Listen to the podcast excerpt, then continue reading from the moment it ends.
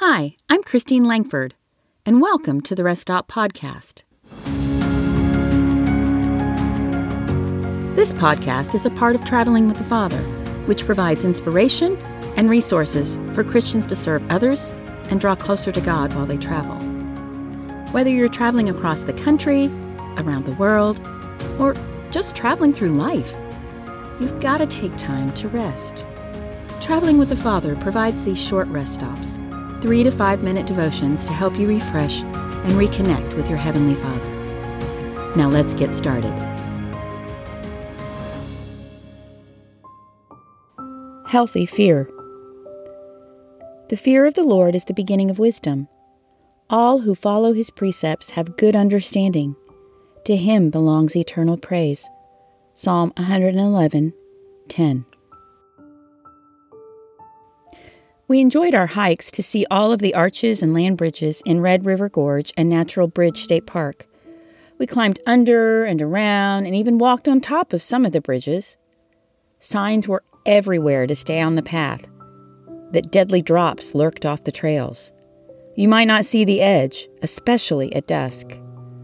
Unfortunately, we saw many markers dedicated to people who died because they did not respect the boundaries either because they were trying to get the perfect selfie or they were under the influence of drugs or alcohol. Having a healthy fear of the dangers of an area helped us to enjoy all of our hikes safely.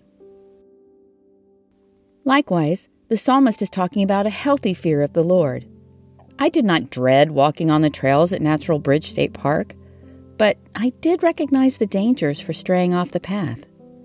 The psalmist explains that to have true wisdom and understanding, we need to have the foundation of healthy fear and awe that God is creator of the universe.